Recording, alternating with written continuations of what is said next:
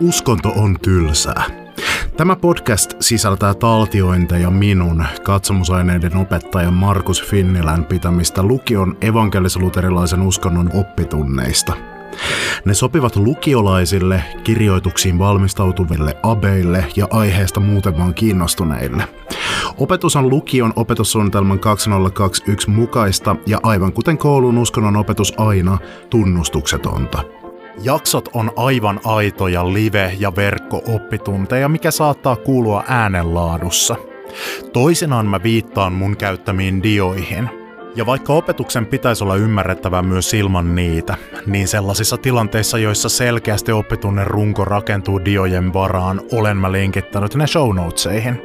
Sitten ei muuta kuin puhelimet pois kourasta ja omille paikoille istumaan, koska uskonnon tunti käynnistyy nyt. Kaikkien näköinen tylsin aihe uskonnossa on kirkkojen hallinnot, että minä itsekin meinaan nukahtaa, kun mä opetan tästä. Ö, mutta tämä on tärkeä aihe. Tämä on tärkeää, voi ymmärtää suomalaista yhteiskuntaa. Tämä on tärkeää, voi ymmärtää uskontoa. Tämä on tärkeää, että ja jos haluaa esimerkiksi kirjoittaa uskonnon, niin tämä voi olla aika tärkeä juttu. Ja oikeasti mä liioittelen, tämä on kiinnostavampaa kuin miltä kuulostaa, koska tässä ollaan tekemisissä sellaisten asioiden kanssa kuin suuret kysymykset ja niiden yhteinen hoitaminen. Kirkon sisältä löytyy erilaisia poliittisia jännitteitä ja muuta semmoista mikä nyt liittyy tähän. Me käännetään meidän katse nyt Suomen evankelisuterilaiseen kirkkoon. Otsikossa on erilaisia episkopaalisuuksia, Suomen evankelisuuskirkkoja. Tämä siis viittaa nyt niihin aiempiin opitunteihin, Episkopaalisuus siis viittaa siihen, että kirkko johtaa piispat. Suomen evankelisuuterilainen kirkko on tämmöinen kirkko, jota piispat johtaa, mutta tämä on sitten erilainen malli kuin aiemmin käsittelemämme katolinen kirkko ja ortodoksinen kirkko. Ja siihen liittyy semmoisia omia kommervenkkejä. Tämä on myös hyvin näkyvä Suomessa. Ja tämä myös, liittyy siis laajempaan yhteiskuntaan sitä kautta, että Suomen esimerkiksi äh, niin kuin kuntien hallinto on ollut alun perin osa kirkon hallintoa. Erkaantunut siitä, sit Suomen valtion kehittyessä. Mutta sen takia niin kuin Suomen Evolut-kirkko on edelleen semmoinen jotenkin laitosmainen, ja se niin kuin linkittyy monella tavalla semmoiseen niin kuin paikallishallintoon. Siinä on niin kuin jälkiä siitä edelleen. Ensinnäkin Suomen evankelis-luterilaista kirkkoa kutsutaan usein kansankirkoksi. Joskus sanotaan valtiokirkko tai valtionkirkko, mutta evankelis-luterilainen kirkko on yleensä nopea torjumaan tämän nimityksen. Ei, me ei ole mikään valtionkirkko. Me olemme kansankirkko. No mikä siinä on erona? No se on ihan hiuksen halkomista. Ero on siis oikeasti se, että valtionkirkko on jossakin määrin, tai jossakin mielessä niin kuin, olisi semmoinen systeemi, että kirkko on totaalisesti niin kuin jotenkin sidoksissa valtioon, ja niin kuin laissa sanotaan jollakin tavalla, että tämän maan kirkko on sitten val- tämä, tämä ja tämä. Ja Suomessa siis ei ole tämmöistä. Siis kirkolla ei ole niin semmoista suuraa poliittista valtaa, eikä niin Suomen virallinen uskonto ole evankelis-luterilainen kristin usko. Vaan yhdessä ortodoksisen kirkon kanssa evankelis-luterilainen kirkko on kansankirkkoja. Ja kansankirkko on siis ihan vaan suomalainen sana, joka on keksitty kuvaamaan näitä kahta kirkkoa. Että se on niin semmoinen, ei ihan valtion kirkko. Eli kirkko, jolla on laillinen erityisasema, joka on ollut aikoinaan semmoisessa valtionkirkkomaisessa asemassa, joka hoitaa yhteiskunnallisia tehtäviä, öö, joka, johon kuuluu merkittävä osa kansasta ja jolla on oikeus kerätä veroja. Kirkollisveroa säännöllisesti ja niin kuin jatkuvasti kritisoidaan, että onko se, kuluuko se tähän päivään, onko se niin kuin hyvä malli hoitaa kirkon rahoitus. Se on toistaiseksi niin kuin pidetty käynnissä sen takia, että varmaankin, että olisi niin hirveä työmaa se purkaa ja keksiä jotain muuta tilalle ja mitä, mitä sitten tapahtuu. Ja aa, kaikki tuhoutuu ja kuka pitää huolta vanhoista kulttuurihistoriallisista arvokkaista kirkoista ja onko se nyt järkevää, kun kuitenkin yli kolme ja puoli miljoonaa, kun nykyään kuuluu Evolut-kirkkoon. Se on 60 jotain, jotain prossaa, mitä siihen kuuluu suomalaiset. Onko se niin kuin järkevää? Se on toistaiseksi pidetty käynnissä. Tällä hetkellä tätä tuntia pitäessä ei ole semmoista niin kuin aktiivista keskustelua, että nyt on poistumassa kirkollisvero, eli näyttää, että se on nyt toistaiseksi olemassa. Sen juridisen aseman määrää kirkkolaki. Eli kirkkolaki on ihan Suomen laissa oleva osio, jossa määrätään evankelis kirkon toiminnasta. Ja sitten toimintaa määrää lisäksi kirkkojärjestys, joka on vähän semmoinen kevyempi, äh, joka ei ole lain asemassa. Mutta nämä on niin kuin kaksi normistoa. Kirkkolaki on ihan siellä niin kuin Suomen laissa. Kirkkolaki määrää, että evankelis kirkko opettaa ja kristinuskoa ja toimittaa sakramentteja niin kuin raamatussa opetetaan ja luterilaisten tunnustuskirjojen mukaan sitä tulkitaan. Tämä on ihan laki Suomessa, mikä rajoittaa siis evankelis-luterilaisen kirkon vapautta, uskonnonvapautta esimerkiksi päättää omasta opetuksestaan. Se määrätään laissa, että luterilaiset tunnustuskirjat, jotka on siis 1500-luvun kokoelman dokumentteja, johon on tiivistetty, että mikä on luterilaisuuden oppi, määräävät sen raamatun tulkintaa. Tuossa kuvassa muuten näkyy, laitoin tohon, kun ei mahtunut tekstillä, niin vähän tuosta niin, tota, noista, noista, noista, siinä on sitten paitojen värejä. Koska Evolut-kirkossa, tämä on hyvä tietää, Evolut-kirkossa on tämmöiset tunnusvärit, että jos sua vastaan kadulla kävelee tai jossakin hippailee sua kohti semmoinen tyyppi, jolla on kaulassaan sokerin palaksi kutsuttu tämmöinen valkoinen suorakaide, niin paidan väristä pystyt tunnistamaan, että minkälaista kirkollista duunia hän edustaa. Jos tällä tyypillä on violetti paita ja siinä on tämä sokerinpala, niin hän on piispa todennäköisesti. Piispan virka avattiin Suomessa naiselle vuonna 1990. Jos taas sillä on musta paita, niin hän on todennäköisesti pappi, mutta samanlainen sokerinpala kaulassa. Naispappeus on ollut mahdollista Suomessa 1986 lähtien. Sitä ennen jo niin kuin suurin osa päättäjistä olisi sen halunnut ja kirkon jäsenistä, mutta se syistä, mitkä mä kerron kohta, mitkä liittyy kirkon päätöksenteon kankeuteen, niin, niin se avattiin vasta 86.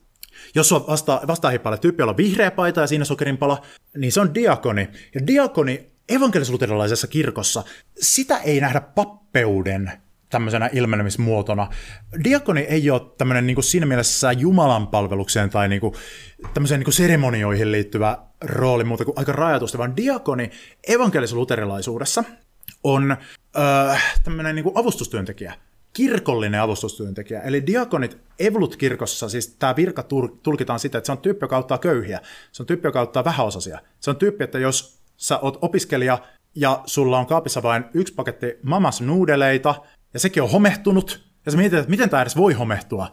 Ja sit sä oot silleen, että katot kelloa, että okei, mä toden, toden, todennäköisesti tässä vartin sisällä kuolen nälkään. Ja sä voit marssia sitten diakonin luokse tai jos sulla sattuu tämmöinen tyyppi hiippailemaan vastaan siellä kadulla, jolla on vihreä paita ja tämmöinen sokerinpala kaulassa, jos hän on laittanut virkapuvun päälle, ja sanot, että hei, mä kuolen nälkään tässä varten sisällä, että jeesappa, niin hän sitten jeesaa.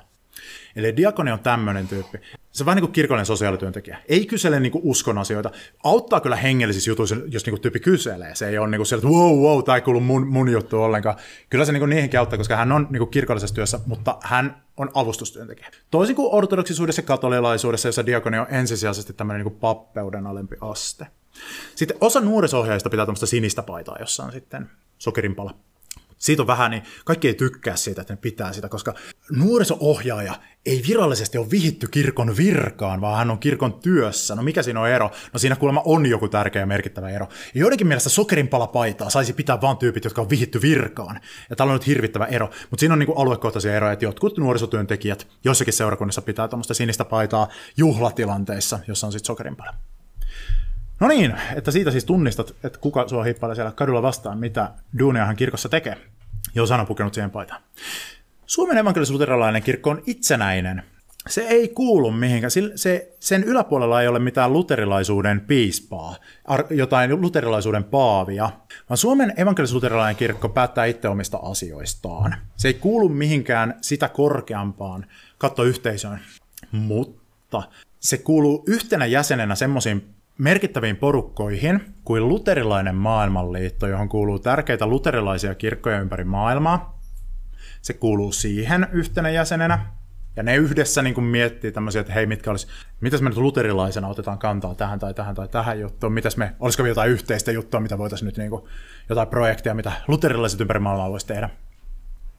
Ja sitten merkittävänä juttuna Suomen evankelis-luterilainen kirkko kuuluu semmoiseen porukkaan kuin Porvoon kirkkoyhteisö. Porvoon kirkkoyhteisö on ekumenian eli kirkkojen välisen yhteistyön historian merkittävimpiä läpimurtoja. Porvoo on suomalainen kaupunki, jonka tunnemme, jos ostat kaupasta ison laatikon Brunberin suukkoja, suklaasuukkoja, Brunberin firman suklaasuukkoja, niin sen siihen kanteen on kuvattu Porvoon maisema. Siinä näkyy Porvoon vähän kolmiomainen tuomiokirkkokin. Mikä ihme on Porvoon kirkkoyhteisö? No jostain käsittämättömästä syystä kaikista maailman paikkakunnista Porvoossa kokoontui 90-luvulla. Olisiko 90-luvulla? Mä, mä oon huono muista, muistamaan näitä sen. Voi katsoa netistä Porvoon kirkkoyhteisö, voi, sieltä voi googlata. Se olkoon kotiläksy. Sinne kokoontui anglikaanisen kirkon johtajia. eli englannin kirkko. Sinne kokoontui metodistikirkon johtajia. Suomessa metodistikirkko luokitellaan osaksi vapaita suuntia. Sinne kokoontui luterilaisten kirkkojen johtajia. Ja nämä, nämä siellä Porvoossa sitten pitkien neuvotteluiden tuloksena, jotka oli edeltäneet sitä, pääsivät niin kovaa yksimielisyyteen, että ne julistivat, että hei, me tunnustetaan ihan täysin toistemme papin virat. Me tunnustetaan toistemme ehtoollinen. Me tunnustetaan toisemme aivan niin kuin, vaikka meillä on vähän eri, eri juttuja, niin me ollaan kavereita tästä eteenpäin. Ja siitä eteenpäin esimerkiksi evankelis-luterilaisen kirkon jäsenet ovat saaneet käydä ehtoollisella anglikaanisessa kirkossa ja metodistikirkossa. Sitä ne eivät saaneet. Ja luterilaisen kirkon jäsenet ei virallisesti saa kirkkojärjestyksen mukaan varmaankin. Kirkkolaki ei sitä kiele, mutta kirkkojärjestys ehkä. Eivät saa käydä ehtoollisella missään muissa kirkkokunnissa kuin luterilaisessa kirkossa ja sitten anglikaanisessa ja metodistikirkossa. Näissä saa käydä luterilainen henkilö. Eli jos olet luterilainen, mutta olet käynyt ehtoollisella vaikkapa helluntaiseurakunnassa tai jossain muussa, niin olet tehnyt vakavan synnin, jos on uskominen luterilaista tämmöistä niin kirkkojärjestystä, jossa se ehkä määrätään. Tämä on kirkollisesti hirveä iso juttu. Se, tämä siis kuulostaa ehkä pieneltä, että no te ette saa tulla meidän niin ehtoolliselta, te ette saa meidän ehtoolliselta. Mutta se on siis tämmöinen oikeasti kirkkojen suhteessa semmoinen aika isokin juttu, koska se yhteinen ehtoollispöytä on symboli sille, että me hyväksytään totaalisesti tämä teidän usko. Me ollaan niin kuin totaalisesti samaa porukkaa. Ja vaikka sitten esimerkiksi helluntaiseurakuntiin, helluntaiseurakuntien kanssa luterilaisella kirkolla ei ole ehtoollisyhteyttä, tai katolisen kirkon kanssa, johtuen siitä, että erimielisyydet on niin suuret. Vaikka niin kuin sanotaan, että no joo, kyllä me, niin kuin meidän, vaikka toistemme kasteet on päteviä ja kristittyjä tasolla ja tälleen voidaan tehdä yhteistyötä, niin kuitenkin niin paljon erimielisyyksiä, että te ette tule tänne meidän ehtoollisen, mm, ei ole yhteytysyhteyttä. Tosin tämän tulkintaa joitakin vuosia sitten lavennettiin sillä tavalla, että luterilaiseen kirkkoon keksittiin semmoinen välimuoto kuin ehtoollisvieraanvaraisuus. Eli vaikka esimerkiksi helluntalaiset ei ole kokonaisuudessaan tervetulleita, tai katolilaiset ei ole kokonaisuudessaan tervetulleita luterilaisen kirkon ehtoolliselle, metodistit ja anglikaanit on, niin tästä huolimatta yksittäinen toisen kirkon jäsen, jos hän hyväksyy, että ehtoollinen ei ole pelkkä muistoateria, symbolinen ateria, vaan että siinä on Jeesus todellisesti läsnä, niin kuin luterilainen kirkko opettaa, niin yksittäinen kristitty voi tulla luterilaisen kirkon ehtoolliselle tälleen niin kuin yksittäistapauksena, eli nykyään ollaan tällä tavalla suvaitsevaisia. No niin. Mutta siis anglikaanisen kirkon ja metodistikirkon kanssa siis muodostetaan tämä, Evolut-kirkko muodostaa Porvon kirkkoyhteisö, ja ne on niin kuin tosi, tosi hyviä kavereita sitten keskenään, ja kaikki tuota niin, teologiset erot, niin kuin tuota niin, ajatellaan, että ne on semmoisia pikkueroja. Hallintoa, organisaatiota. Evolut-kirkko Suomessa rakentuu tälle kolmitasoisesti. Siinä on kolme tämmöistä ö, päättävää päätöksen tekemisen tasoa. Seurakunta, hiippakunta ja kirkolliskokous. Seurakunta on perusyksikkö, jossa tämä tapahtuu tämä siis päätöksenteko. Eli koska tämä Evolut-kirkko on episkopaalinen hallinnoltaan, se tarkoittaa sitä, että piispat kantaa suurinta hengellistä arvovaltaa, mutta hallinto on järjestetty myös sillä, että siellä on niin demokraattista prosessia. Seurakunta, hiippakunta, kirkolliskokous. Seurakunta on niin kuin, matalin taso, ja se on se perusyksikkö. Sen yläpuolella on hiippakunta, ja sitten kaiken yläpuolella kirkolliskokous. Mennään näin järjestyksessä, miten näiden päätöksenteko tapahtuu, miten näitä hallinnoidaan. Seurakunta. Se on siis paikallinen yhteisö. Perusyksikkö ja sen johtavaa pappia kutsutaan nimellä kirkkoherra. Aktiivista keskustelua käydään kirkollisessa piirissä, kirkollisissa piireissä siitä, että pitäisikö kirkkoherran nimityksestä luopua ja keksiä tilalle joku sukupuolineutraali nimitys. Koska kirkkoherrahan siis voi olla nainen, ja he on sitten kirkkoherroja. Jotkut sitten sanoo tämmöiseen, että no mitä, mitä ei, ei se tarkoita mitään maskuliinista, miksi vaihtaa sitä, mutta harva, harva mies kuitenkaan välttämättä mielellään haluaisi olla kirkkorouva tästä huolimatta. Se mahdollisesti jossain vaiheessa päivitetään, näitä yleensä välillä päivitetään. Toistaiseksi ei ole päivitetty, se on kirkkoherra. Öö, ehdotuksia uudeksi nimitykseksi on semmoisia kuin johtava pappi, jota mä käytin tuossa tuona selityksenä, tai johtajapappi. No sitten semmoistakin on väläytetty kuin rovasti. Rovasti on hyvä sana, jota käytetään tällä hetkellä arvonimenä, että joku, se on niin myönnettävä arvonimi, jonka saa, joka voidaan myöntää jollekin ansioituneelle papille. Se on aiemmin ollut, sillä on ollut joku semmoinen, niin se on ollut semmoinen ihan oma tehtävänsä kirkossa. Sitten on välillä myös väläytetty, että pitäisikö kirkkoherra ruveta sanomaan rovasteiksi. Toistaiseksi kirkkoherra. Se johtaa sitä. Osa seurakunnista on sitten jossain päin Suomea, esimerkiksi Kuopiossa, niin ne on muodostanut sitten seurakuntayhtymiä, eli ne vähän niin kuin Kuopion seurakunnat muodostaa monen seurakunnan yhtymä, sitten siinä on alapuolella eri kaupungin sen seurakunnat. Ja ne sitten osan hallinnosta tekee yhdessä. Tuolla ö, seurakunnassa kirkkovaltuusto on ylinpäättävä elin. Se valitaan joka neljäs vuosi seurakuntavaaleissa. Ja äänioikeutettuja seurakuntavaaleissa on kaikki vähintään 16-vuotiaat kirkon jäsenet. Se on ainoa valtakunnallinen vaali, missä alaikäinen voi äänestää. Ja siinä valitaan siis kirkkovaltuusto. Ja pääosin kirkkovaltuusto päättää siis kirkon seurakunnan taloudesta, mihin käytetään yhteiset rahat, kuinka suurta kirkollisveroa kerätään seurakunnassa ja niin poispäin. Toimikausi on neljä vuotta.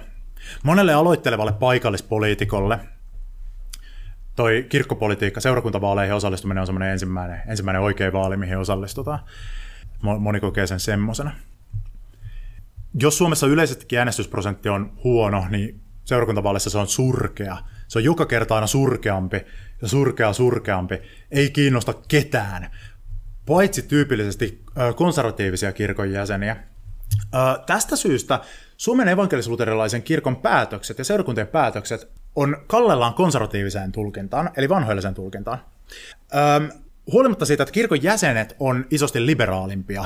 Tämän takia vaikkapa huolimatta siitä, että kirkon jäsenet, reilusti suurin osa olisi esimerkiksi sitä mieltä, että ö, saman sukupuolta olevia pareja pitäisi vihkiä kirkossa, ja papistosta myös reilusti suurin osa on sitä mieltä, että saman sukupuolta olevia pareja pitäisi vihkiä papistossa niin nämä tyypit ei äänestä, siis ainakaan ne ei, ei papisto tämmöiset seurakuntavaaleissa. Ja tästä sitten on seurauksena se, että kirkohallinto on paljon konservatiivisempaa kuin mikä on kirkon profiili yleisesti. Ja liberaalit jäsenet on vuosivuodelta niin kuin vähemmän aktiivisia tuossa äänestämisessä seurakuntavaaleissa, tai kerta kerralta. Ja sen takia niin kuin, huolimatta sitä, että kirkko niin kuin jäseniä mitatessa ja papistoa mitatessa muuttuu koko ajan liberaaliksi, liberaalimmaksi esimerkiksi tämän kysymyksen suhteen, niin päättäjät muuttuu koko ajan konservatiivisemmiksi ainakin niin kuin, tälleen voisi niin kuin ajatella näin. Toki sielläkin tapahtuu muutosta. Eli tässä on tämmöinen gappi siinä asiassa. Sitten on kuulkaa semmoinenkin juttu kuin kirkkoneuvosto kirkkovaltuuston lisäksi. Kirkkovaltuusto, joka valitaan niissä seurakuntavaaleissa, keskittyy talouteen. Se keskittyy, että no mihin jaetaan rahaa, paljonko annetaan rahaa vaikka jonkin lapsityölle, paljonko jollekin nuorisotyölle, paljonko Jumalan palvelustyölle, paljonko leireille ja näin poispäin. Mutta sitten se valitsee vielä kirkkoneuvoston joukosta, ja kirkkoneuvosto sitten valitsee, että mihin ne rahat käytetään. Että okei, kirkkovaltuusto on antanut meille niin, tota niin, nuorisotyöhön vaikka tälle vuodelle 10 000 euroa. Ostetaan koko rahalla pleikkari vitosia.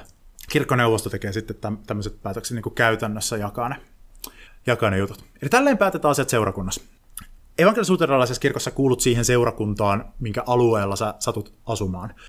Aktiivisesti keskustellaan siitä, että pitäisikö tämä mennä näin vai saisiko ihmiset valita seurakuntansa itse, koska on esimerkiksi semmoisia jumalanpalvelusyhteisöjä evankelis kirkon sisällä, että kuuluisi tämmöisiä vaikka joku semmoinen kuin Agricola-messu Helsingissä. Agrikolan kirkossa kokoontuu tämmöinen vähän semmoinen nuorekas, vähän semmoinen, semmoinen niin tota, ei, niin, ei niin perinteikäs, semmoinen, mikä koittaa kutsua niin kuin moninaisesti ihmisiä mukaan sen toimintaan.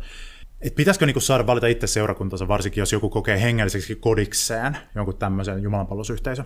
Toistaiseksi ei ole mahdollista. Vaan ne kirkollisverorahat menee nyt sen alueen seurakuntaan, mihin sattuu kuulumaan, missä sattuu asumaan. No niin, sitten seuraava taso tässä on hiippakunta. Hiippakunnan nimi nyt liittyy siihen, että sitä hallitsee piispa, jolla on päässä hiippa. Eli se semmoinen hassu hattu, mitä piispa pitää päässä. Joskus ainakin. Hippakunta on sitten isokirkollinen hallintoalue, jota johtaa piispa ja tuomiokapituli, joka on niinku sitten virkatyypit, jotka siellä sitten tekee näitä, niinku tota, se on se niinku työyhteisö siellä, jossa on erilaiset kirkohallinnon tyypit ja johtaa seurakuntia siellä. Hippakuntia on yhdeksän kappaletta ja ne on tuossa kartassa kuvattuna. Kartassa, jonka vieressä on muuten Suomen evankelis kirkon vaakuna, semmoinenkin on olemassa. Hippakuntia on yhdeksän. No piispat valitaan Suomen evankelis kirkossa vaalilla – ei kuitenkaan suoralla kansanvaalilla, vaan tavalla, jossa kyllä tavallinen seurakuntalainen saa mutkan kautta vaikuttaa.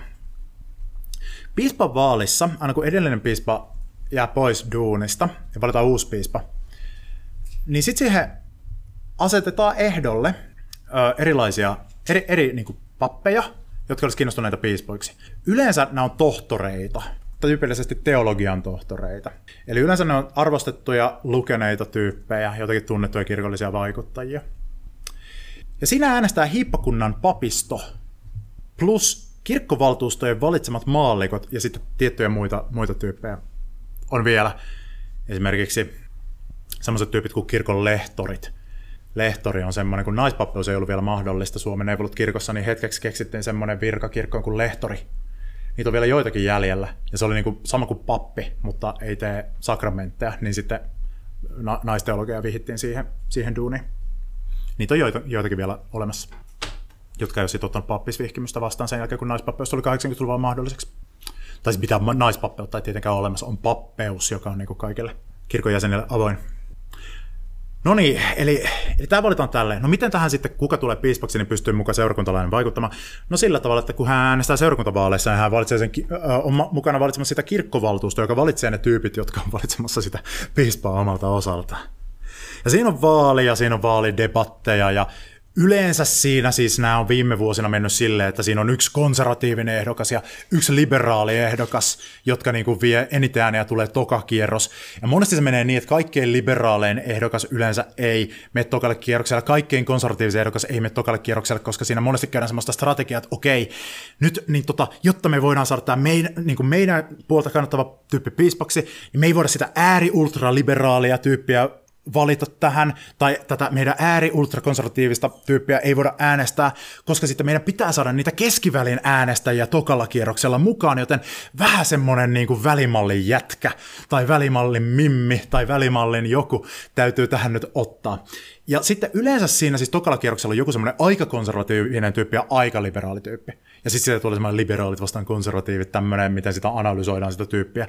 Ja sitten siihen tulee, äh, piispaksi yleensä valitaan joku semmoinen puolivälin tyyppi, joka miellyttää, ei miellytä ketään niin kuin kauheasti, on niin kuin vähän liikaa siitä välimaastosta, mutta yleensä toinen näistä osapuolista kokee sen voitokseen. Eli tämmöinen ja- jakolinja on tuolla päättäjissä aika vahvasti. Näiden piispojen äh, joukossa on erikoismaininnan ansaitseva erikoispiispa, joka on Turun ja Suomen arkkipiispa. Nykyinen sellainen komeilee tuossa diassani oikeassa alakulmassa. Hän on Tapio Luoma ja hän on nykyinen Turun ja Suomen arkkipiispa, joka on ensimmäinen vertaistensa joukossa, eli primus inter pares, latinaksi sanottuna. Tarkoittaa sitä, että se on niinku piispojen yhteisissä kokoontumisissa se on niinku puheenjohtaja-asemassa.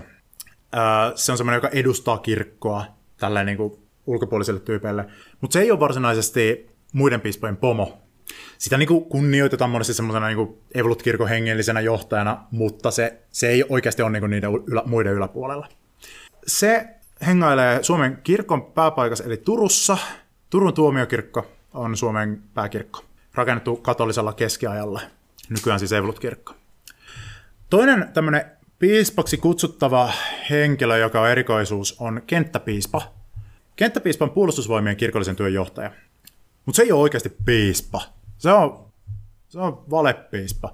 Sitä sanotaan piispaksi, mutta se, se on vaan niinku tämmöinen puolustusvoimissa oleva niinku korkea-arvoinen puolustusvoimien kirkollinen tyyppi, joka niin kuin monesti on piispojen palaverissa kaikissa, mutta se ei ole niin kuin varsinaisesti piispa kirkollisesti. Sitä sanotaan semmoiseksi, mutta se kannattaa noterata. Turun hippakunnassa on kaksi piispaa, mikä on tietenkin turkulaisille aivan oikein, öö, että heitä kaitsee kaksi tyyppiä. Se on se arkkipiispa, joka niin kuin hoitaa koko kirkon juttuja, ja sitten on vielä erikseen Turun hiippakunnan piispa. Aiemmin oli vain yksi, mutta sitten se duuni oli niin iso, että se jaettiin sitten kahtia. Kuuluisin Turun piispa, mitä on ollut, on Mikael Agricola, varmastikin suomen kirjakielen isä. Nykyään Turun piispoja kaksi tätä kuvatessa ja nauhoitettaessa ja oppituntia pitäessä. Arkkipiispa Tapio Luoma, koko kirkon juttuja. Ja Mari Leppänen, sitten Turun hiippakunnan juttuja. Mari Leppänen oli muuten ensimmäinen vanhoislestadiolainen nainen, joka vihittiin papiksi vanhoillislestadiolainen herätysliike, joka osa Evolut-kirkkoa, ei hyväksy naisten pappeutta perinteisesti.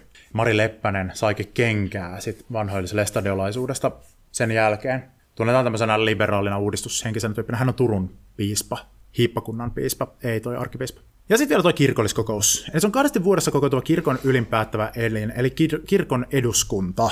Se tekee ne korkeimmat päätökset. Esimerkiksi jos no ne joka ikinen kerta esimerkiksi keskustelee avioliittolaista ne on, tai avioliitosta. On, niin kuin, me, meidän kovaksi osaksemme on tullut niin kuin, elää siinä aikana, kun kaikki kirkollinen ja uskonnollinen keskustelu pyrii vain yhden ainoan aiheen ympärillä. Ja se on siis tämä, tämä että niin, pitäisikö tämä heteronormatiivisuus avioliitosta purkaa myös kirkossa. Pitkään ollaan jo oltu siinä tilanteessa, että tuosta niin kirkolliskokouksesta suurin osa niistä tyypeistä, jotka siellä on päättämässä, on sitä mieltä, että joo joo, että saman sukupuolta oleville kirkollinen vihkiminen. Tällä hetkellä se ei kuitenkaan ole virallisesti mahdollista. Nyt 2023, kun minä tätä oppituntia pidän. Se ei ole mahdollista. Siis virallisesti mahdollista Evolut-kirkossa on pitää samaa sukupuolta olevalle pariskunnalle heidän solmimansa parisuhteen tai solmimansa avioliiton tämmöinen rukoushetki. Siellä löytyy ihan kirkolliset kaavatkin ja siunaukset, ja se voidaan järjestää semmoisella tavalla, joka muistuttaa täysin, niin kuin, että niin kuin, jos sitä seuraa sitä toimitusta vähän silleen puolella silmällä ja korvalla, niin saattaa erehtyä luulemaan sitä häiksi. Se on niin kuin mahdollista. Kirkolliskokous on sen hyväksynyt aikoja sitten. Ei kuitenkaan varsinaista avioliittoa, vaikkakin tällä hetkellä jotkut papit ja jopa ihan piispan melkeinpä luvalla, tai silleen, että piispa on sanonut, että no, mä en ihan voi antaa lupaa, lupaa tähän, mutta niin ei tule mitään seuraamuksia, sanotaanko näin, jos niin kuin vihit saman sukupuolta olevia pareja. Eli tätä, tätä jo tapahtuu epävirallisesti joissain hiippakunnissa. No miksei tätä ole sitten tullut? Miksei sitä ole uudistettu? Jos kerran jo kauan ollaan oltu siinä tilanteessa, että kirkolliskokous, suurin osa niistä on sitä mieltä, että se pitäisi uudistaa. Syy on se, että siihen tarvitaan kolmen neljäsosan enemmistö. Kolme neljäsosaa. Ei riitä se, että puolet. Ja tämän takia kirkollinen päätöksenteko on hidasta. Ja koska nämä liberaalit ei äänestä seurakuntavaaleissa, niin se sitten kumuloituu silleen, että toi kirkolliskokouskin on konservatiivisempi. Vaikka suurin osa heistä on tässä kysymyksessä liberaaleja, niin kuitenkin sen verran on konservatiiveja, että tämä ei ole toistaiseksi toteutunut. Jossain vaiheessa ihan varmana toteutuu, en tiedä kauanko siihen menee. Paljon ihmisiä eroaa kirkosta sen takia, että minun mielestäni kirkon pitäisi vihkiä saman sukupuolta olevia pareja, joten eroan kirkosta. Eli nämä liberaalit lähtee, mikä sekin tekee kirkkoa koko ajan konservatiivisemmaksi päättäjien taholta, koska sinne suurin, koko ajan isompi prosentti on sitten niitä konservatiiveja. Tosin konservatiiviakin lähtee, koska heidän mielestään kirkko on liian liberaali. Ei ollut kirkko on vähän semmoinen, se yrittää miellyttää kaikkia ja tuloksena se ei miellytä yhtään ketään. Ja kaikki suuttuu sille eroa kirkosta, kun se ei ole semmoinen kuin mitä halutaan. No tuolla kirkolliskokouksessa on 64 maallikkojäsentä, eli ei pappia, ja 32 pappisjäsentä. Pappisjäsenet valitsee papit, maallikot valitsee sitten ne kirkkovaltuustot, jotka on valinnut seurakuntalaiset. Eli suuri osa niistä päätteistä siellä on maallikoita. Ja en tiedä, valehtelenko liikaa, jos mä sanon teille käsityksen, mikä mulla on. Mun käsitys on se, että noin maallikot on tyypillisesti konservatiivisempia, ja noin pappisjäsenet on tyypillisesti liberaalimpia yleisesti. Mutta niin, niin se on kirkkoaktiiveissa yleensä. Saattaa että meni aivan mettään tämä. Älä usko mua. Mua ei yleensäkään kannata uskoa, mitä mä opetan. Ja viimeisenä asiana, että sitten on olemassa vielä semmoinen juttu kuin kirkkohallitus. Kirkkohallitus on semmoinen virasto, jossa hoidetaan hallinnon semmoisia juttuja, jossa on niinku töissä tyypit, jotka niinku koko kirkon tämmöisiä niinku kirkon rahoja ja kirkon yhteistä hallintoa ja tämmöistä niinku säätää. Ja tällä tavalla hallinnoidaan Suomen evankelis-luterilaista kirkkoa. Ja siinä oli tämänkertainen Uskonto on tylsää. Tämä ohjelma on spin-off mun toisesta podcastista Harhaoppia, joka sisältää epätervettä teologiaa ja vääriä vastauksia elämän suurimpiin kysymyksiin. Jos huomasit tässä jaksossa jotakin asiavirheitä tai muuta epäilyttävää, niin laita ihmeessä mulle sähköpostia osoitteeseen harhaoppia at gmail.com. Mä oon kiitollinen, jos teet näin, koska sitten mä pääsen lisäämään korjatut tiedot tämän jakson kuvausteksteihin jälkikäteen. Mutta nyt oppitunti on ohi, hyvää päivän jatkoa, ei läksyä.